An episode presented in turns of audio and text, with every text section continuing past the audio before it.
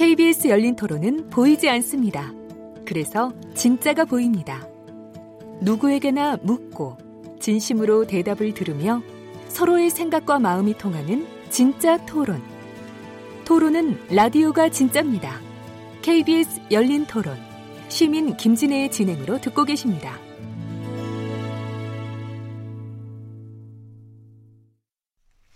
네, KBS 열린 토론 신년 기획 인물 있는 인물 토론. 오늘 송영길 의원님 모시고 얘기 나누고 있는데요. 송영길 의원님께서는 어, 지금 현재 더불어민주당 내에 동북아 평화협력 특별위원회 위원장을 맡고 계셔서 어, 마침 신년 기획으로 아주 적절한 타이밍에 저희가 모신 것 같습니다.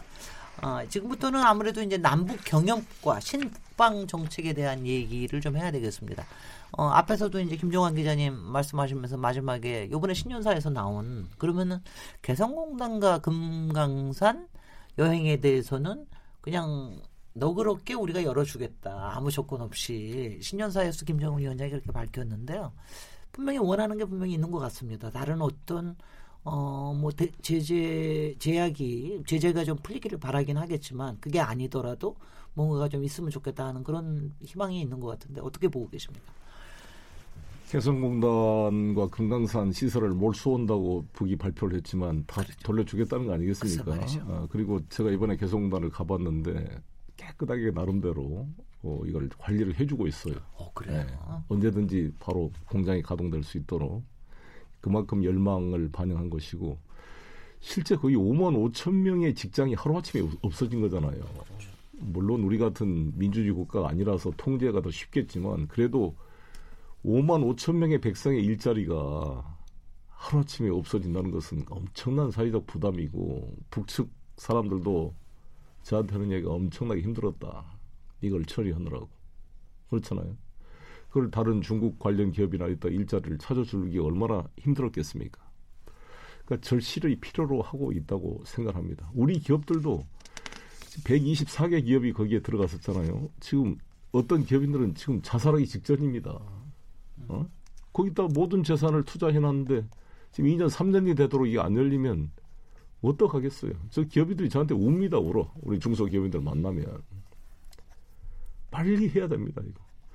그러면 이게 제재에 어긋나면 소위 말한 bulk of cash, 임금을 주면 이게 핵시설로 전용된다 이런 논리였잖아요. 어? 그럼 현금으로 주지 말자 이거죠. 뭔가 저는 논의가 될 수 있다고 봅니다.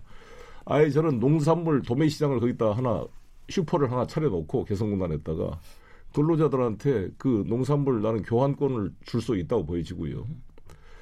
아니면 외상으로 해가지고 제재 풀리면 지급하는 방식으로 할 수도 있고. 그래서 저는 제재를 피할 수 있는 방안이 있다고 생각합니다. 네. 금강산도 입산료를 만약에 면제해준다. 뭐 여러 가지를 통해서 저는 이거를 풀어보자는 적극적 의사가 있다고 생각이 들고요. 그리고 실제로 저는 개성공단을 나중에 이제 복귀를 하려면 박근혜 정부에서 한번 닫았다가 복귀할 때 개성공단 국제화 이야기가 나왔습니다. 네. 저는 중국이나 미국 기업이 들어가서 국제화 시켜서 앞으로는 이 남북 관계의 정세에 영향받지 않고 특구답게 이거는 유지되도록 해야 이 개성공단의 장점이 나온다고 봅니다. 개성공단의 장점은 100달러 정도밖에 안 되는 저렴한 임금과 높은 숙련도 14만 원, 17만 원 정도밖에 안 되는 낮은 공장 부지 가격 이것 때문에 생산의 3대 요소 인 토지 노동 자본에 토지와 노동이 대단히 경쟁력이 있는데 가장 단점이 불안함, 예측 불가능성이거든요. 이거를 해결해 주면 저는 개성공단은 중국을 이길 수 있는 우리나라 경제의 블루 오션이 된다고 생각합니다. 그래서 이거를 저는 김정은 위원장이 적극적으로 대가와 조건 없이 발표한 것은 환영하는 바이고 어, 이걸 가지고 미국을 설득해서 어, 뭔가 좀 진전이 되고 2차 북미 정상회담에 하나의 little gift 어, 어, 비핵화를 촉진하는 어, 네. 어, 트럼프 대통령이 준비했다는 little gift 내용에 이게 들어갔으면 하는 바람입니다. 네, 김종환 기자님. 일단 세 가지 정도의 의미가 있는 것 같습니다. 일단은 제가 조금 어 했던 부분은 분명히 9월 평양 공동선언에는 조건이 이루어지는 데 따라라고 이렇게 음. 합의를 했는데 신년사에서는 한 걸음 더 나가서 아무런 전제 조건 없이 굉장히 적극적이다. 그러면서 많이들 하시는 얘기인데 뭐 우리가 이렇게 움직이니까 남쪽도 좀 적극적으로 나서라. 이제 이런 주문이 당연히 있을 거고요. 그다음 상황은 제가 걱정하는 부분인데 자 북미 관계가 계속 교착되고 호, 혹은 악화되는 상황에서 남쪽 너네 어떻게 할 거냐라는 하나의 경고일 수도 있고 그리고 또 이런 그 북쪽의 과거 김정일 위원장 시대 관성이 아직 살아 있을 수 있다라는 걸 감안하면 저 군사 공동위가 아직 발족을 안 했거든요. 군사 공동이랑 세게 연계시킬 수 있다. 그러니까 개성공단 뭐 금강산관과 아마 둘 다를 동시에 하자라는 얘기는 아닐 겁니다. 아마 하나 정도를 먼저 우리가 받아들일 수 있다. 뭐 이런 얘기를 할 수는 있을 것 같은데 만에 하나라도 이게 금, 어, 군사공동위원회랑 걸어버리면 이게 굉장히 조금 그러니까 지금 당장 그런다는 얘기는 아닙니다. 군사 분야 합의가 음. 굉장히 잘 되고 있었고 신년사 보면은 김정은 위원장이 구조적 군비 통제를 시사하기까지 했기 때문에 꼭 그렇다는 얘기는 아닌데 굉장히 강한 경고가 들어가 있다 이런 생각이 들어서 그래서 제가 의원님께 뭐 제안 겸 한번 생각을 해주시면 하는 거는 이거를 우리 정부가 오히려 전략적으로 이용을 해야 된다. 무슨 말씀이냐면 북쪽이 개성과 금강산 재개를 강하게 원하는 걸 최고 지도자가 밝혔지 않습니까? 네. 그 부분을 우리가 한국 정부가 그리고 음. 필요하면 중국 해가지고 한중 혹은 러시아까지 해서 이 부분 북한의 비핵화 어느 정도의 비핵 어느 선까지는 북쪽이 이행한다라는 거를 담보를 해주고 그거에 대한 북쪽이 요구하는 제재 완화 혹은 상응 조치의 하나로 개성공단을 부분적으로 재개를 시키는 거죠. 저는 이런 그러니까 이건 제가 지금 제가 혼자 생각했던 그런 얘기긴 합니다만 우리가 전략적으로 북쪽에서 던진 거를 우리 정부가 활용하는 방법을 굉장히 고민을 안 하면 상황이 사실 저는 올해 만만치 않을 거라고 보는데요. 어느 시점 가서 북쪽에서 확 돌아버릴 수 있거든요.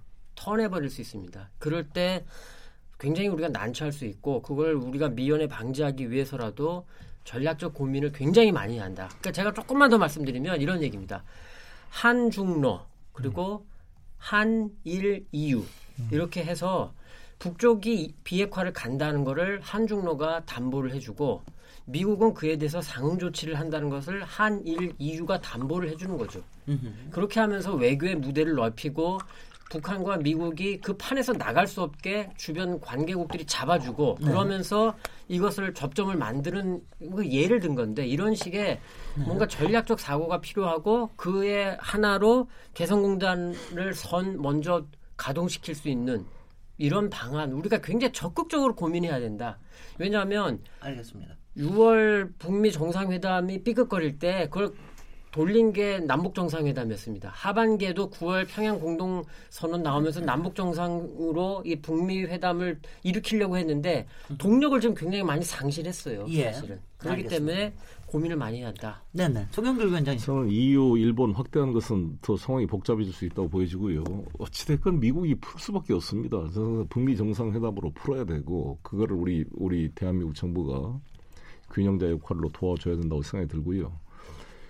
미국이 제네바 합의 아니 6.12 싱가폴 합의의 정신에 맞춰서 평화협정 체결에 대한 구체적 로드맵을 제시하고 북도 핵시설 신고 검증에 대한 구체적 비핵화 핵 폐기 과정에 대한 로드맵을 제시해서 서로 진지하게 토의하면 되는 겁니다.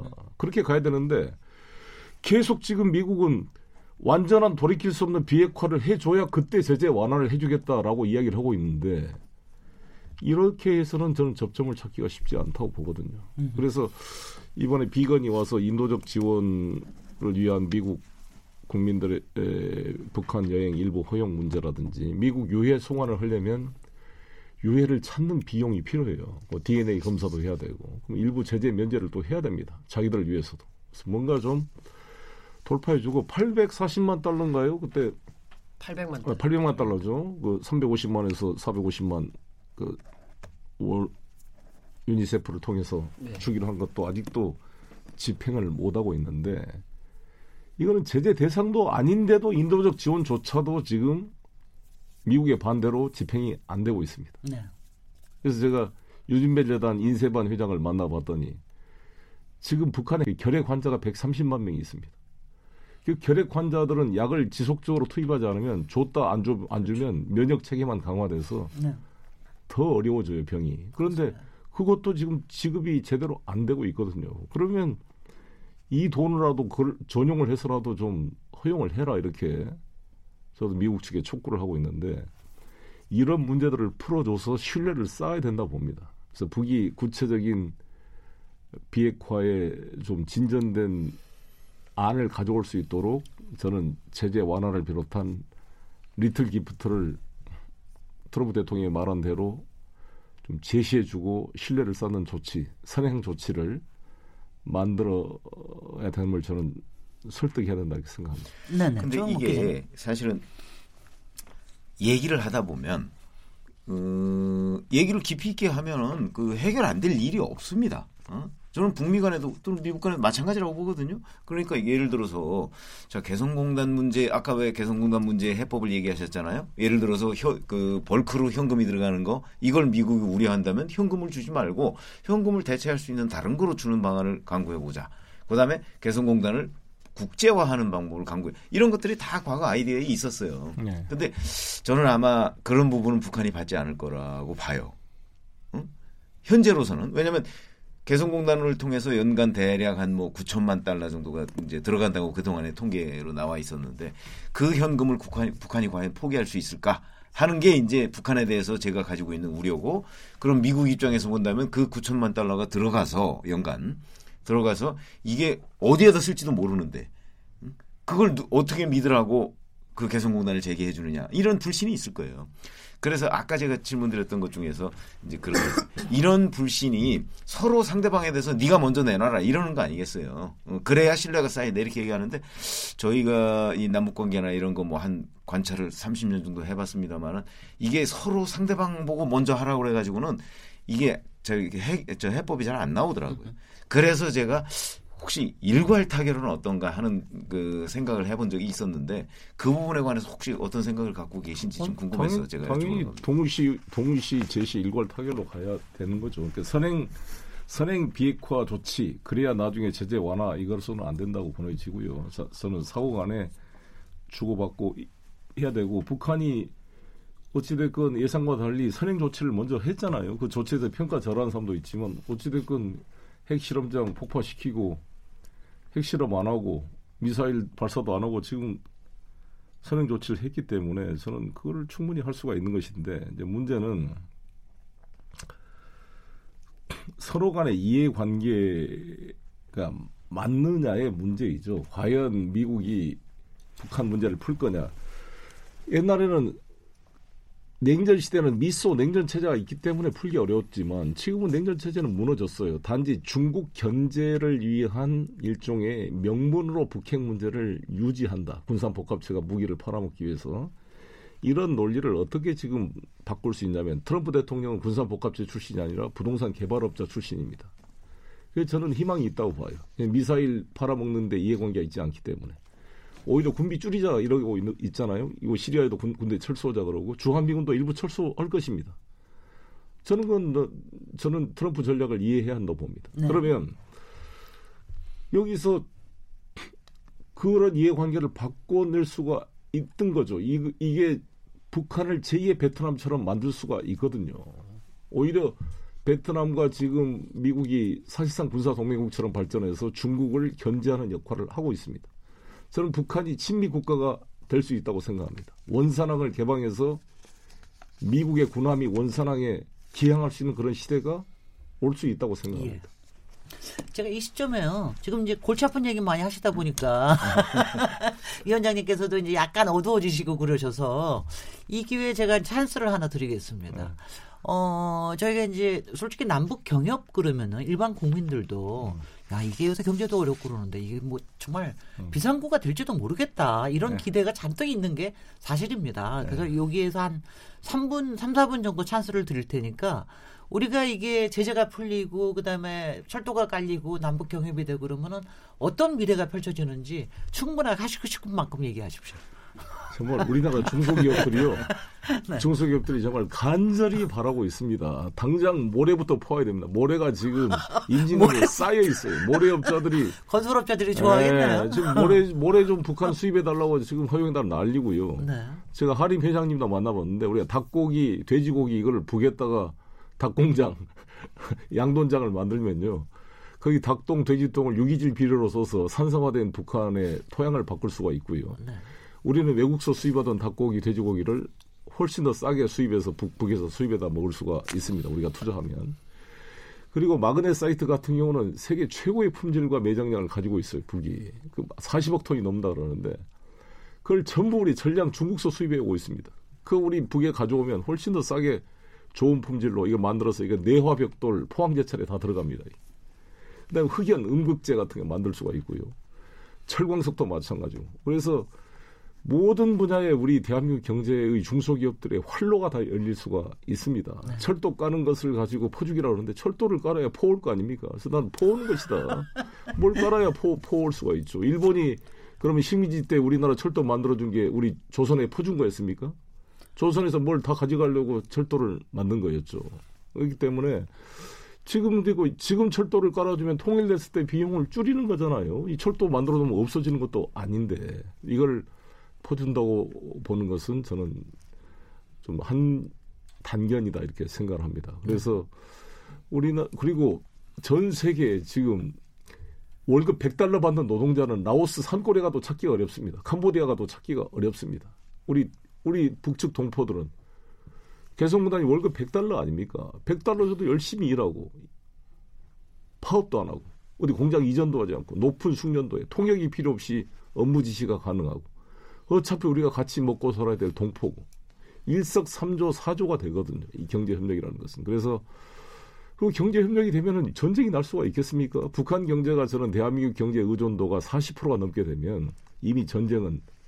예, 전쟁은 해라를 해도 못 한다고 봅니다. 아, 그렇게 저는 되고 아까 우리 김진애님 말씀하는 것처럼 러시아도 수천 개 핵무기를 가지고 있었지만은 밀가루가 없어서 빵집에 줄 서다가 망한 거 말이죠. 있잖아요. 먹고 사는 문제를 교류하게 되면 핵의 위협은 사실상 통제가 될 수가 있거든요. 저는 그렇게 가면 되고 북이 북이 핵무기를 가지고 있다는 것은 북은 어떤 북의 핵무기는 저는 꿀벌의 침과 같다고 봅니다. 쏘는 순간 사망입니다. 자살용으로밖에 못 씁니다. 그걸, 그걸 공격용으로 쓰는 순간 스스로의 사망 선고를 의미하기 때문에 북은 이슬람처럼 죽어가지고 알라 신에 가고자 하는 극단주의자들이 아닙니다. 어, 김일성을 숭배하기는 하지만 지금 이 땅에 살고 싶어하는 사람들이기 때문에 저는 협상이 되고 합리적으로 어, 타협이 가능한 존재다 이렇게 봅니다. 관련해서 네, 일단 핵 문제가 지금 이제 90년대 초반 이후 89년으로 잡을 수도 있겠지만 지금 가장 해결에 가까운 시점에 온 건 맞습니다. 지금 트럼프라는 의외의 인물로 인해서 진전은 되고 있는데 지금 깔딱고개에 왔다.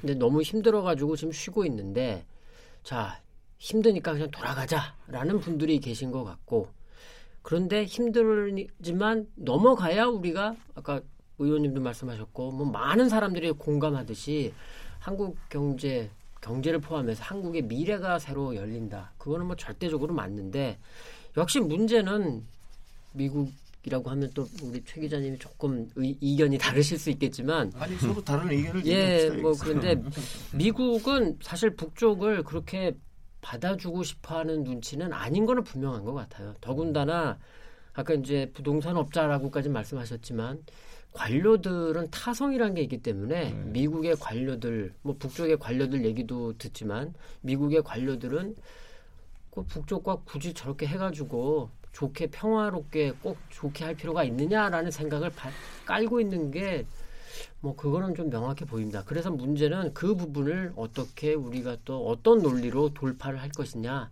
이제 그런 게 중요한 시점이다. 저는 그렇게 생각합니다. 네.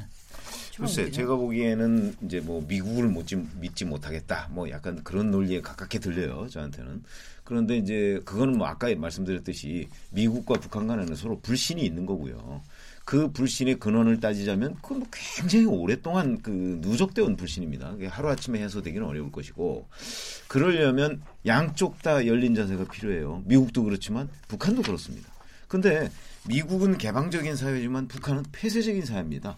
그렇기 때문에 북한에서 실제 무슨 일이 벌어지고 있는지도 모르고 미국이 뭐 북한 체제를 음? 뭐 하늘에서 감시한다고는 하지만 사실 지금 현재 핵무기를 만들어서 가지고 있는지도 제대로 파악이 안 된 거 아니에요. 네. 음.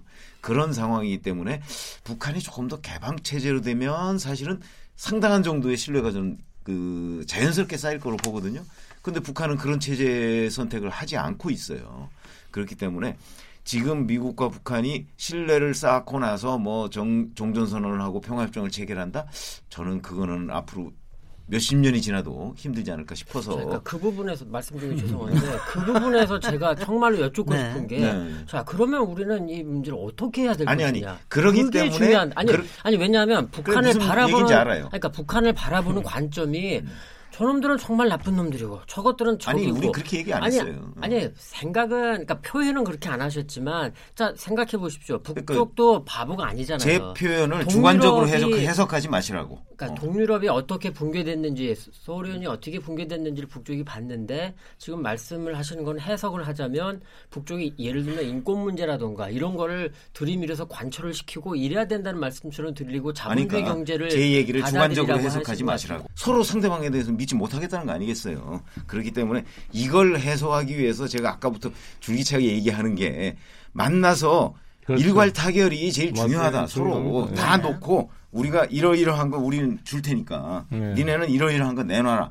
네. 그리고 내놓은 거 상대방 거 어떻게 어떻게 검증하자. 예를 들어서 아, 예. 북한이 미국에 대해서 검증할 것도 많을 거 아니겠습니까? 맞습니다. 개방적인 사회지만. 좋은 제안입니다. 그래서 저는 오히려 그게 훨씬 길이 빠르다. 네. 제가 지금 그 얘기를 하려고 했던 거예요. 그래 요 서로 불신한다 그러지만 지금 트럼프 대통령은 일관되게 김정은을 신뢰한다고 하고 있고 아니 근데 그 사랑한다고 그랬어요. 근데 그렇게 한 지가 몇 달 안 되잖아요. 문제는. 아니 그러니까 이 7년 3년 쌓인 이런 얼음이 하루아침에 녹는 건 아니기 때문에 네.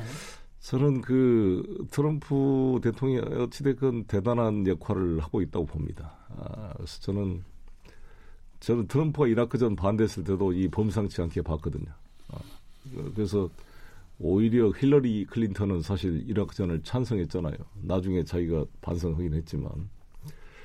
그래서 저는 트럼프가 가지고 있는 그 긍정적 요소들을 잘 우리가 활용을 해서 해놓으면 클린턴의 트럼프의 생각은 클린턴이나 오바마나 부시가 해결 못한 걸 자기가 해결했다는 것에 대한 강력한 집념이 있습니다. 사실 또 그거를 잘 동기부여를 해서 이거를 성공하면 진짜 노벨 평화상감이 되는 거고 재선에도 도움이 되는 거고 우리 역사에 이정표를 남기는 거기 때문에 저는 우리 문재인 대통령이 잘하고 계시다고 봅니다. 그렇게 다 트럼프 대통령을 격려하고 해서 저는 2차 정상회담이 되고 트럼프 대통령이 평양을 가야 된다고 봅니다. 예. 그리고, 그리고 김정은도 워싱턴을 가고 예. 또 이렇게 왔다 갔다 하면 만나면 변화되거든요. 말이죠. 그리고 김정은은 이슬람 교도가 아니잖아요.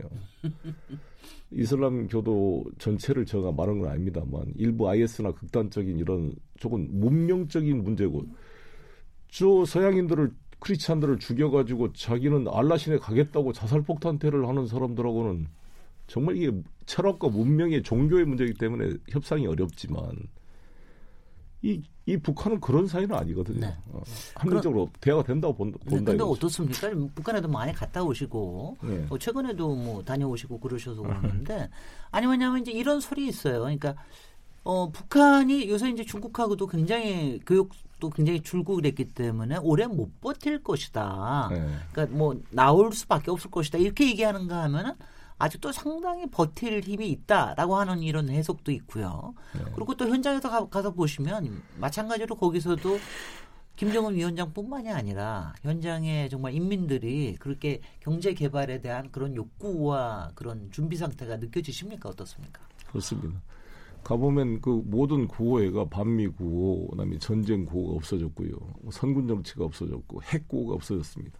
대부분이 자력 경생, 우리 식대로 어뭐 이런 거, 뭐 결사옹위 뭐 이런 걸로 경제 집중 노선은 확실히 전환된 것은 맞는 것 같습니다. 그래서 자기들이 개혁 개방 대- 아니 이게 정말 제재가 풀리고 그러면 연 15% 수직 경제 성장할 수 있다는 이야기를 합니다. 안내원들도. 중국이 그랬었죠. 네. 실제 그, 그럴 수 있는 그런 네. 잠재력이 있고 트럼프도 그렇게 평가를 하고 있고 그래서 아니 저렇게 경제 개발을 하고, 하고, 평양을 저렇게 막 고층 빌딩을 진 사람들이 전쟁이 나서 다시 저게 폐허가 되기를 바라겠어요. 저는 사막에서 막 천막 들고 전쟁하는 IS 같은 테러리스트 그룹하고는 근본적으로 다르다고 보거든요. 그렇지 않습니까? 저는 그래도 국가의 형태를 갖추고 여러 가지 불량 국가라 비판을 받고 있지만 지금 정상 국가로 나가기 위해서 발버둥 치고 있는 거고 이번 신년사도 양복 입고 그 책 서재에 앉아서 정말 얼마나 노력을 합니까? 아, 참 그런- 지도자 동지하기 어렵더라고요. 아, 그런 노력을 우리가 긍정적으로 보고 격려를 해줘야지. 저거 쇼다 거짓말이다 계속 그러면 뭐 어쩌란 말이야. 아까 우리 네. 책에 말씀 뭐 전쟁의자 말이야. 뭐 멸공 통일 뭐 북한 폭격 이렇게 막 일부 극우 단체들이 쓰고 있는데 그거는 대한민국 헌법 위반입니다. 평화 통일을 규정하고 있는 예. 반헌법적인 행동입니다. 아 저는 송영길 위원장께서 얘기해 줄줄 알았는데 연초인가 연말인가 야- 영국의 가디언전이었는지 모르겠는데 영국이 가령 우리가 뭐 통일이 안 된다 하더라도 어, 느 정도의 연대 체제로 가서 남북이 가- 하면 아마 세계 경제 순위의 6위권에 올라갈 것이다. 네. 이런 전망을 한게 영국 있더라고요. 경제 연구 경제 경제 경영 연구 예, 예, 예. 아, 그, 그거 아셨군요. 그래서 예. 제가, 어, 가히 그럴 만하다. 한 번 하기 시작하면 정말 정신없이 할 거다. 어, 이렇게 좀, 좀 가슴을 부풀게 하면서요. 2부 잠깐 쉬고 또 3부로 넘어가서 정치적인 이슈 좀 얘기하도록 하겠습니다. KBS 열린 토론 오늘은 신년 기획으로 송영길 더불어민주당 동북아 평화협력 특별위원장님 모시고 얘기 나누고 있는데 잠시 쉬겠습니다. 지금 여러분께서는 KBS 열린 토론 시민 김진애와 함께 하고 계십니다. 라디오 토론이 진짜입니다. 묻는다, 듣는다, 통한다. KBS 열린 토론. 시민 김진애의 진행으로 듣고 계십니다.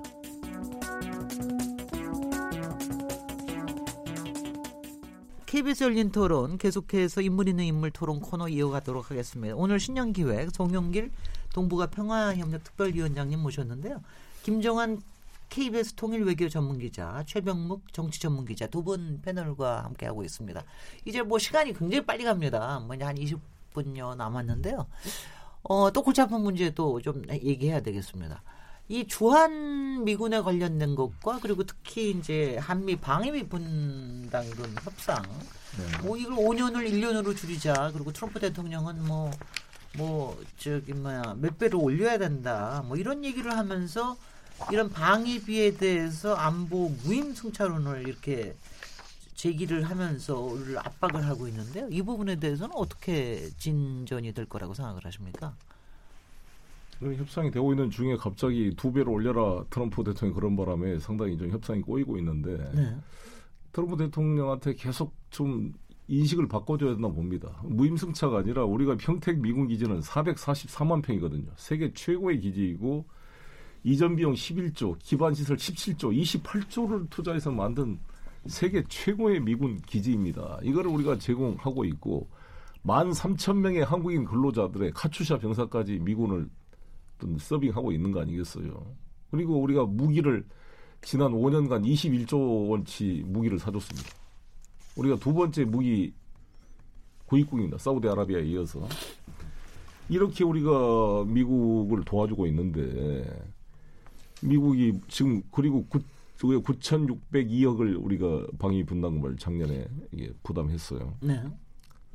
근데 오히려 이제 한미 합동훈련도 지금 줄이고 주한미군도 좀 줄이겠다는 거 아닙니까? 근데 왜 방위비를 더 올리냐고 저는. 네. 아니 근데 이제 경찰 국가 안 하겠다. 세계 경찰 국가 안 하겠다. 네. 우리 보고 지키려고 그러면 돈 더 내놔라. 이러고 아주 정말 왜 트럼프 아. 대통령 은 워낙 노골적이지 예, 않습니까? 그러니까 저는 절대 그런 말에 우리가 흔들리면 안 된다고 봅니다. 이건 네. 지금 여기 미군 기지는 포기할 수가 없고 더구나 평택에 있는 미군 기지는 대중국의 견제라는 세계 전략에 너무나 중요한 곳이기 때문에요. 네. 지금 2만 8,500명 되는 미군을 2만 2천 명까지 지금 줄일 수 있고 2만 2천 명 이하로 줄일 때는 뭐 예산 집행 과정에 뭐 의회에 보고를 해라 이렇게 돼 있잖아요. 네. 일부 줄일 수 있다고 봅니다. 그리고 지금 주한 미군은 이- 우리 저 북한만 지키는 미군이 아니라 여기서 훈련 받고 중동으로 파견되기도 하고 신속 방위군 형태로 이게 활용되고 있어요. 네. 여기서 훈련받고 중동에 파견되고 그렇습니다. 최영욱 기자님. 그렇죠. 저 방위비 분담금 협상 문제는 사실은 그 트럼프 대통령이 후보 때부터 이 팩트를 틀린 상태에서 계속 주장을 하고 있잖아요. 어 그래서 그 일부 그 사실 지지자들과 토론에서도 그 한국 출신이죠. 어떤 학생이 예, 질문을 그렇죠. 하기도 했잖아요. 예, 예, 예. 잘못 알고 있는 것 아니냐 이렇게 네. 질문했는데 네. 머쓱할 법도 한데 그렇지 그것도 그냥 모르쇠 하고 그냥 무조건 그 뭐 무임승차론을 얘기하고 있더군요. 근데 이제 트럼프 대통령의 어떤 독특한 뭐 협상 스타일 뭐 이런 거라고는 보는데 어쨌든 간에 아마 우리로서는 뭐 어느 정도 그 방위비 분담금을 우리가 저 더 부담하는 문제는 아마 불가피할 거예요. 그러나 그것이 지금 트럼프 대통령이 얘기하듯이 150%를 올려달라. 응? 그러니까 50%를 더 이제 순증해달라 이런 것까지는 그 아마 어려울 것으로 보이고 우리 현재의 수준이나 또는 뭐, 뭐 단순 비교하기는 어렵습니다만은 주일 미군이나 좀 저 나토 방위군 같은 경우도 있잖아요. 음, 그런 경우하고 이렇게 적절히 얘기를 해가면서 그다음에 지금 현재 5년마다 협상하기로 돼 있는 걸 또 1년마다 줄이라 그러면 이번에 예를 들어서 몇십 프로 올렸으면 또 내년 가서 또 몇십 프로 올리라는 얘기가 되거든요. 이런 것들은 어, 저는 뭐 아마 이제 협상 과정에서 나온 미국 측의 주장이다 이렇게 보고 미국 측도 저걸 끝까지 관철할 생각이 정말 있을까? 저거 아마 끝까지 관철하려고 하다가는 정말 주한미군의 일부분을 철수하는 사태까지도 생기는 것 아니냐? 좀 그런 생각이 듭니다. 어, 그러니까 우리도 상당한 정도의 저건 배수진을 칠 수밖에 없는 아이템이다. 그렇게 봅니다. 주한미군 철수는 방위비 인상과 상관없이 할 겁니다. 저는 그렇게 봅니다. 아니 전부 철수가 아니라 일부 철수. 네, 네. 그러니까 이- 지금 2만 8,500명에서 축소죠. 네, 네. 2만 2천 명 수준으로 한 6천 명 네. 정도. 그러니까 이거 가지고 괜히 방위 분담이 안 되니까 이거 철수한다 이, 런 프레임에 빠질 필요는 없다고 봅니다. 협상력을 약화시키는 거니까 그건 철수해도 뭐 2만 2천 명이나 2만 8,500명이나 요즘 같은 뭐 몇 시간 안에 비행기가 오는 시기고 다 ICBM이 있는 상황에서 그게 얼마나 큰 의미를 갖겠습니까? 네. 근데 그런 그런 면에서 저는 당당하게 대응해야 한다 보고 특히 저 13,000명여 명의 우리 주한미군 근로자들 같은 경우는 이번 기회에 나는 우리 정부가 직접 고용했으면 좋겠어요. 괜히 우리 세금으로 미군한테 줘서 미군이 고용하고 있으니까 이 협상이 안 되면은 장기 무급 휴가 시키겠다는 거 아니에요, 지금 13,000명을. 그 이거 황당한 일이에요. 왜 우리 돈으로 셧다운 하듯이. 일본은 일본 정부가 직접 고용해서 어, 미군한테 공유하고 있거든요. 네. 우리도 이번 기회에 나는 이거 구조를 바꿔야 된다. 그래서 괜히 13,000명의 우리 근로자들을 주한미군의 인질로 이렇게 맡겨둘 필요가 없다라는 거죠. 사실 이게 다 지금 미군 미군의 그 뒤치다거리 도와주는 거 아닙니까? 네. 이걸 우리 돈 우리 근로자들이 하는데 왜 미군한테 돈을 줘요? 우리 우리 돈으로 직접 고용하지. 그래서 이제 계산 방식의 문제고 뭐 네. 하여튼 어찌 됐든 간에 그 계산하는 구조로 해서 우리가 실질적으로 얼마를 부담하고 있느냐 하는 걸 트럼프 대통령이 좀 잘 알았으면 좋겠는데 지금 현재는 좀 상황이 굉장히 어려워지고 있는 것처럼 느껴집니다. 네. 일단 김정환. 예, 팩트를 조금 정리를 해드리면 트럼프 대통령 본인이 직접 뭐 트윗이라던가 발언을 통해서 두 배 이상 내라고 한 건 아니고 트럼프 대통령이 그렇게 요구하는 것으로 알려졌다라는 게 미국 언론의 보도고요. 아니 그 다만 미국 정부가- 미국 정부가 50% 정도 올리는 걸 생각하고 있다. 이런 게 이제 지금까지 나온 보도입니다. 그리고 저는 약간 다른 생각을 해봅니다. 주한미군 지위 문제가 지금 아니니까 그 문제는 다시 뭐 기회가 있으면 말씀할 수 있겠지만 역대 한미 관계를 보면 우리가 어떤 논리를 갖다 대도 한두 번 정도 아마 IMF 때 정도 빼고는 미국이 원하는 방향으로 대부분 다 갔거든요.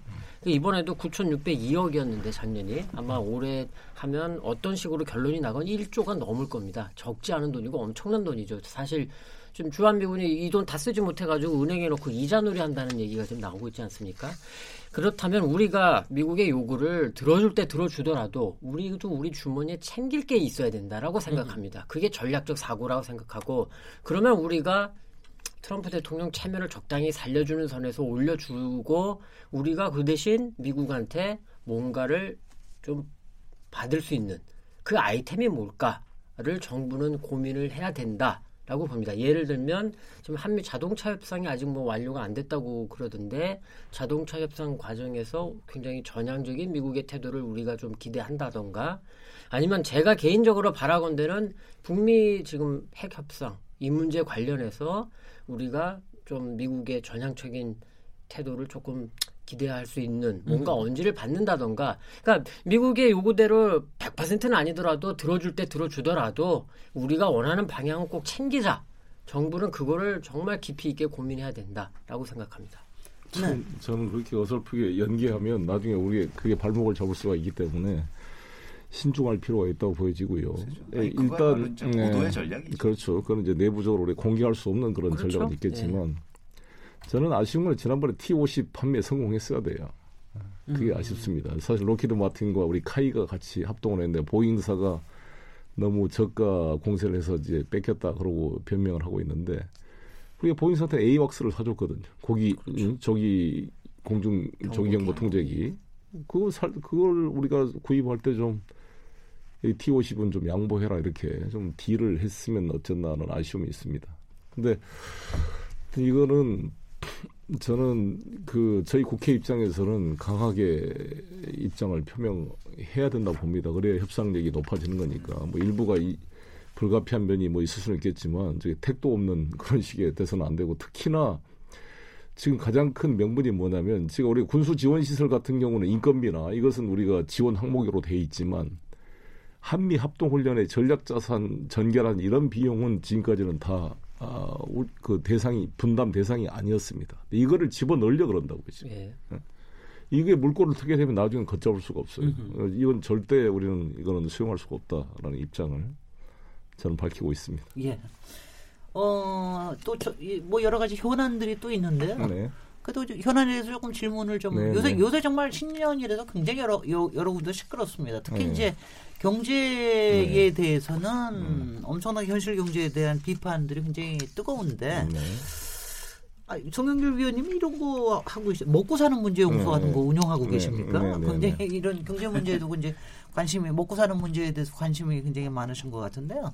어, 요새 신년에 여러 토론도 있고 그랬는데 네. 이른바 경제 위기론이라든가 아니면 정부 문재인 정부의 소득 주도 성장론을 집중적으로 어, 이 비판하는 이런 언론의 태도 이런 부분들에 대해서 어떻게 생각하십니까? 지금 분위기를 어떻게 파악하고 예, 계십니까? 실제로 뭐 이 경제 뭐 수출이 뭐 최고로 증가했고 이런 긍정적 지표들은 너무 보도를 하지 않고 부정적 지표만 뭐 강조한 면이 있기는 있습니다만 그것도 실제 경제 어려운 것도 사실입니다. 그렇습니다. 특히 이제 예. 소상공인 자영업자가 네. 크고 어, 소득주도 성장, 혁신 성장, 공정 경제가 우리 정부의 세계 이제 슬로건인데 저는 이제 보완을 해야 될 점이 일단 혁신주도 성장과 소득 성장 간의 상호 시너지 연계가 좀 취약해요. 그 혁신 성장의 예, 여덟 가지 모델이 스마트팜, 스마트 팩토리, 스마트 시티 입니다. 그다음에 드론이라든지 뭐 바이오 뭐 이런 이런 것들이 있는데 자율자동차 이게 다 일자리가 없어지는 거잖아요. 전통적인 일자리가 그렇죠. 스마트팜, 스마트 팩토리, 스마트 시티 다 그다음에 드론이나 자율자동차는 운전기사 일자리까지 없어지는 건데 그러면 대체 일자리로서의 소프트웨어 분야라든지 이런 분야를 잘 준비를 해야 되는데 이런 준비가 좀 취약하다고 저는 봅니다. 그리고 어 일자리를 오히려 줄이는 성장으로 가서는 안 될 거 아니에요. 성장의 내용이 이 고용 친화적인 성장에 대한 설계가 더 보완될 필요가 있겠다라는 거고요. 한 예를 들어서 바이오 분야 같은 경우는 좀 강화시켜야 되거든요. 일자리가 늘어나고 있습니다. 삼성 바이오 같은 경우에 제가 인천 시장 때 삼성 바이오를 유치했는데 지금 3천 명이 최하 6천만 원 그 연봉에 3천 명이 고용돼 있는데 매년 500명씩 추가 고용이 되고 있습니다. 근데 이게 이번에 경영 승계랑 결합돼 가지고 삼성 바이오 분식 회계 논란에 지금 빠져 있는데 아무튼 그러한 잘못된 점들은 관행은 자를 건 자르더라도 바이오 산업은 살려야 될 거고요. 네. 이런 어, 뭔가 일자리를 창출하는 혁신 성장의 설계가 좀 보완돼야 한다고 생각이 들고 두 번째 소득 성장이라는 게 우리 경제가 내수 경제가 아니잖아요. 어?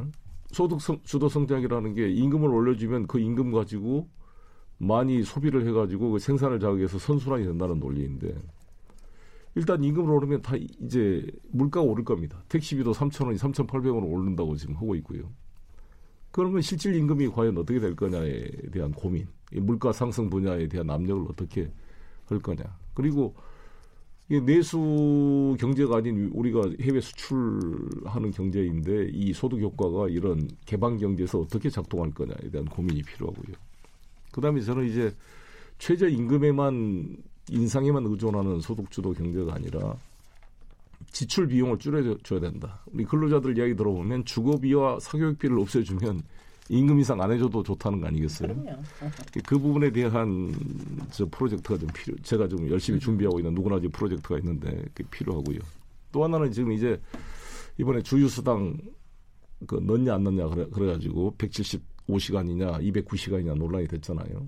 209시간 호기로 했으면 209시간 고박이 최저, 최저 시급 8,350원을 하면은 그게 174만 원쯤 되잖아요.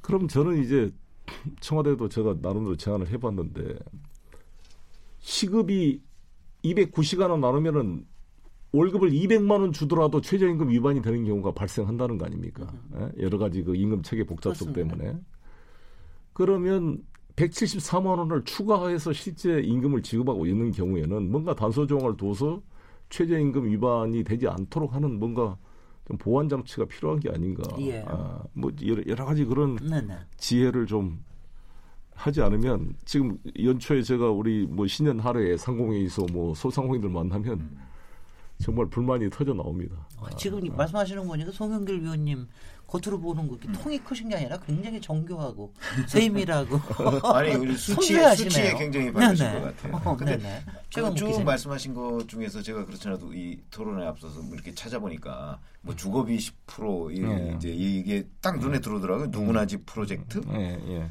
근데 이거는 그 이렇게 그 밑에 이제 설명이 좀 달려 있는 걸 봤는데 설명이 저는 이렇게 재원이 과연 어디서 마련될 것인가 그런 게좀 궁금한 점이 있어요. 음, 네. 그래서 우선 이 프로젝트 조금 설명 좀 해주시고 그 재원 부분에 관해서도 좀 설명을 추가로 해주시면 어떻겠는가 좀 눈에 확 들어오더라고요. 네, 그게 어차피 이제 건축이라는 게 다 금융이기 때문에 네. 우리가 사실 주택담보대출을 하면은 한 3%대로 대출을 하는데 신용대출 하면 6% 이상이 넘어가요, 다들. 그러니까 우리나라 국민들이 지금 기준금리가 1.5%, 뭐 1, 1.75, 1.25 막 2% 이하잖아요, 기준금리가. 그리고 실제로 이 담보대출은 3%대에서 4%대 사이인데도 불구하고 담보가 없는 무담보 대출, 신용 대출의 경우는 신용 등급이 6등급 이상이면요. 1금융권에 대출을 하지 못하고 2금융권 전부 막 이제 러시앤캐시, 뭐 단박 대출, 뭐 오케이 대출 이런 데 하게 되면요. 24% 25%까지 올라가요.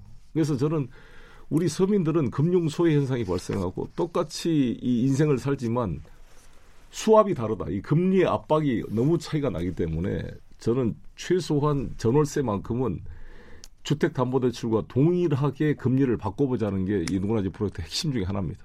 그건 뭐냐? 아, 전월세 자금 대출. 그렇죠. 이게 전월세 자금 이 돈이 어디다 내가 유흥비나 생활비로 소비한 돈이 아니거든요. 임대차 계약 끝나면 다시 갚아줄 돈이야. 그러니까 사실상 떼일 염려가 없는 돈인데 왜 은행이 자기 리스크를 자기들이 전부 떠넘겨가지고 임대차 그 전월세, 자, 보증금이- 전월세 자금을 담보로 하면 리스크가 전혀 없는 거 아닌가요? 그렇죠. 근데 그 담보 구조가 잘 안 되고 돼 있고. 근데 이, 이제 전자문서 인증이 돼가지고 이게 될 수 있는 구조가 만들어져서 네. 이 핀테크를 저희가 만들어 봤습니다. 아, 네, 네. 그래서 예. 네, 김정환 기자님.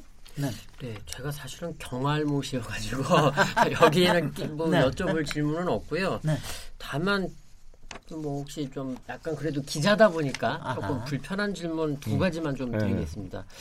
신년사 얘기로 잠깐 좀 돌아가서 음. 거기 보면 지금 어, 2013년부터 이제 김정은 위원장이 육성으로 신년사를 했는 하고 있는데 단 한 번도 나오지 않았던 표현이 들어가 있습니다. 월, 원자력 발전 능력을 거론하고 음. 나왔습니다. 아, 이게 북쪽에서도 물론 평화적 이용 이거는 이제 뭐 북미 제, 어, 북미 제네바 기본 합의나 9.19 공동성명에 물론 들어가는 있는 내용인데 마침 새로운 길을 언급하는 과정에서 뭐 우리가 상식적으로 생각해도 대통령이 뭔가 대내외적으로 말을 하실 때도 단어 하나하나 조사 하나하나에도 신경을 쓰는 게 당연한데 굳이 왜 원자력 발전 능력 얘기를 지금 꺼냈을까 예. 하는 부분이 질문이 하나가 있고요.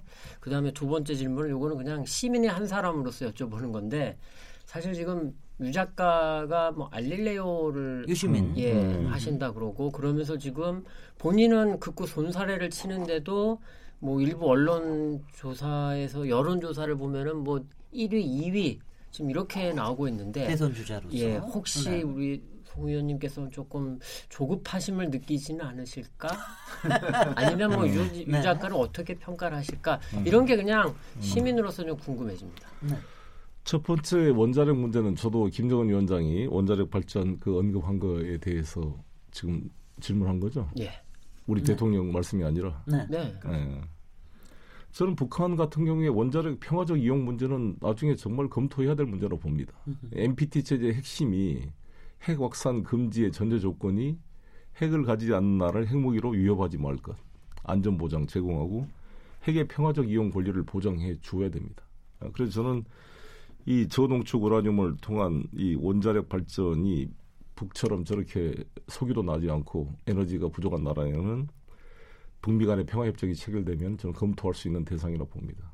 그리고 이제 우리가 캐도도 사실 경수로 두 개 짓다 말았는데 그게 아마 다 녹슬어서 다시 그렇죠. 재현하기가 쉽지 않겠습니다만 우리나라의 경우에는 이제 원자력 탈원전의 문제가 나오고 있는데 저는 이걸 좀 소프트 랜딩을 해야 되는 게 아니냐 이렇게 생각합니다. 장기적 방향은 맞되 우리가 재생에너지라는 게 불안정하거든요 아직까지는 그렇기 때문에 안정적 에너지원 공급이 필요하고 특히 화력 발전이 가지고 있는 지구 온난화의 문제와 미세먼지의 그런 그 해독이 상당히 크기 때문에 지금 노후화된 화력 발전소의 대체 문제의 속도를 봐가면서 해야 되고요.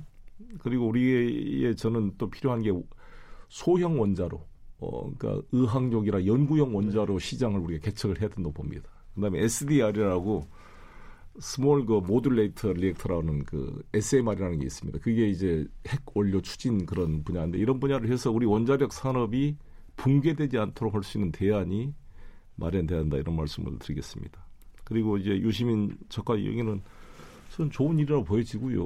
어찌됐건 우리 사회의 그런 정치적 담론이 토끼의 뿔이 크냐 작냐 가지고 싸우는 게 아니라 토끼의 뿔이 없는데 그 없는 뿔을 가지고 크냐 작냐 싸우는 그런 논쟁의 패러다임을 팩트로 바꿔야 됩니다. 이번 운영위원회에서 그 조국 수석 가지고 막 그 나경원 대표나 이런 사람들이 공격을 했지만 이게 막 주장과 이 팩트가 구별이 안 되는 막 공격을 하고 있는 거 아니겠어요. 그래서 우리가 우리 정부나 여당이 부족한 점 비판을 달게 받을 자세가 저희들도 돼 있고 해야 되는데 팩트를 왜곡하는 가짜를 가지고 하는 논쟁은 바로잡는 이런 것은 서로 간에 필요하다고 생각합니다. 예.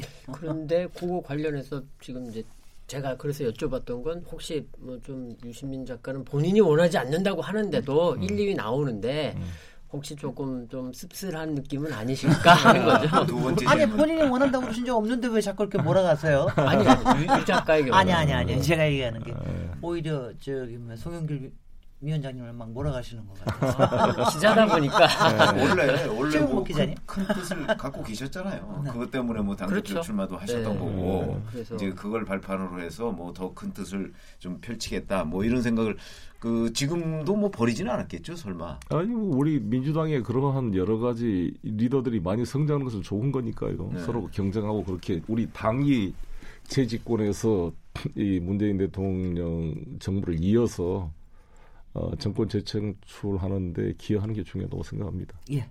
이제 마쳐야 될 시간인데요. 너무 시간이 금방 지나갔습니다. 오늘 굉장히 흥미로웠습니다. 오늘 솔직히 송영길 위원장의 송영길 위원의 새로운 발견이라고 할 만큼 저는 굉장히 흥미로웠습니다. 이제 마지막으로 이제 마무리 말씀을 해주셔야 될 텐데 국민들에게도 한마디 해주시고요. 그리고 또 개인적으로도 어떤 올해의 소망을 가지고 계신지 굉장히 궁금합니다.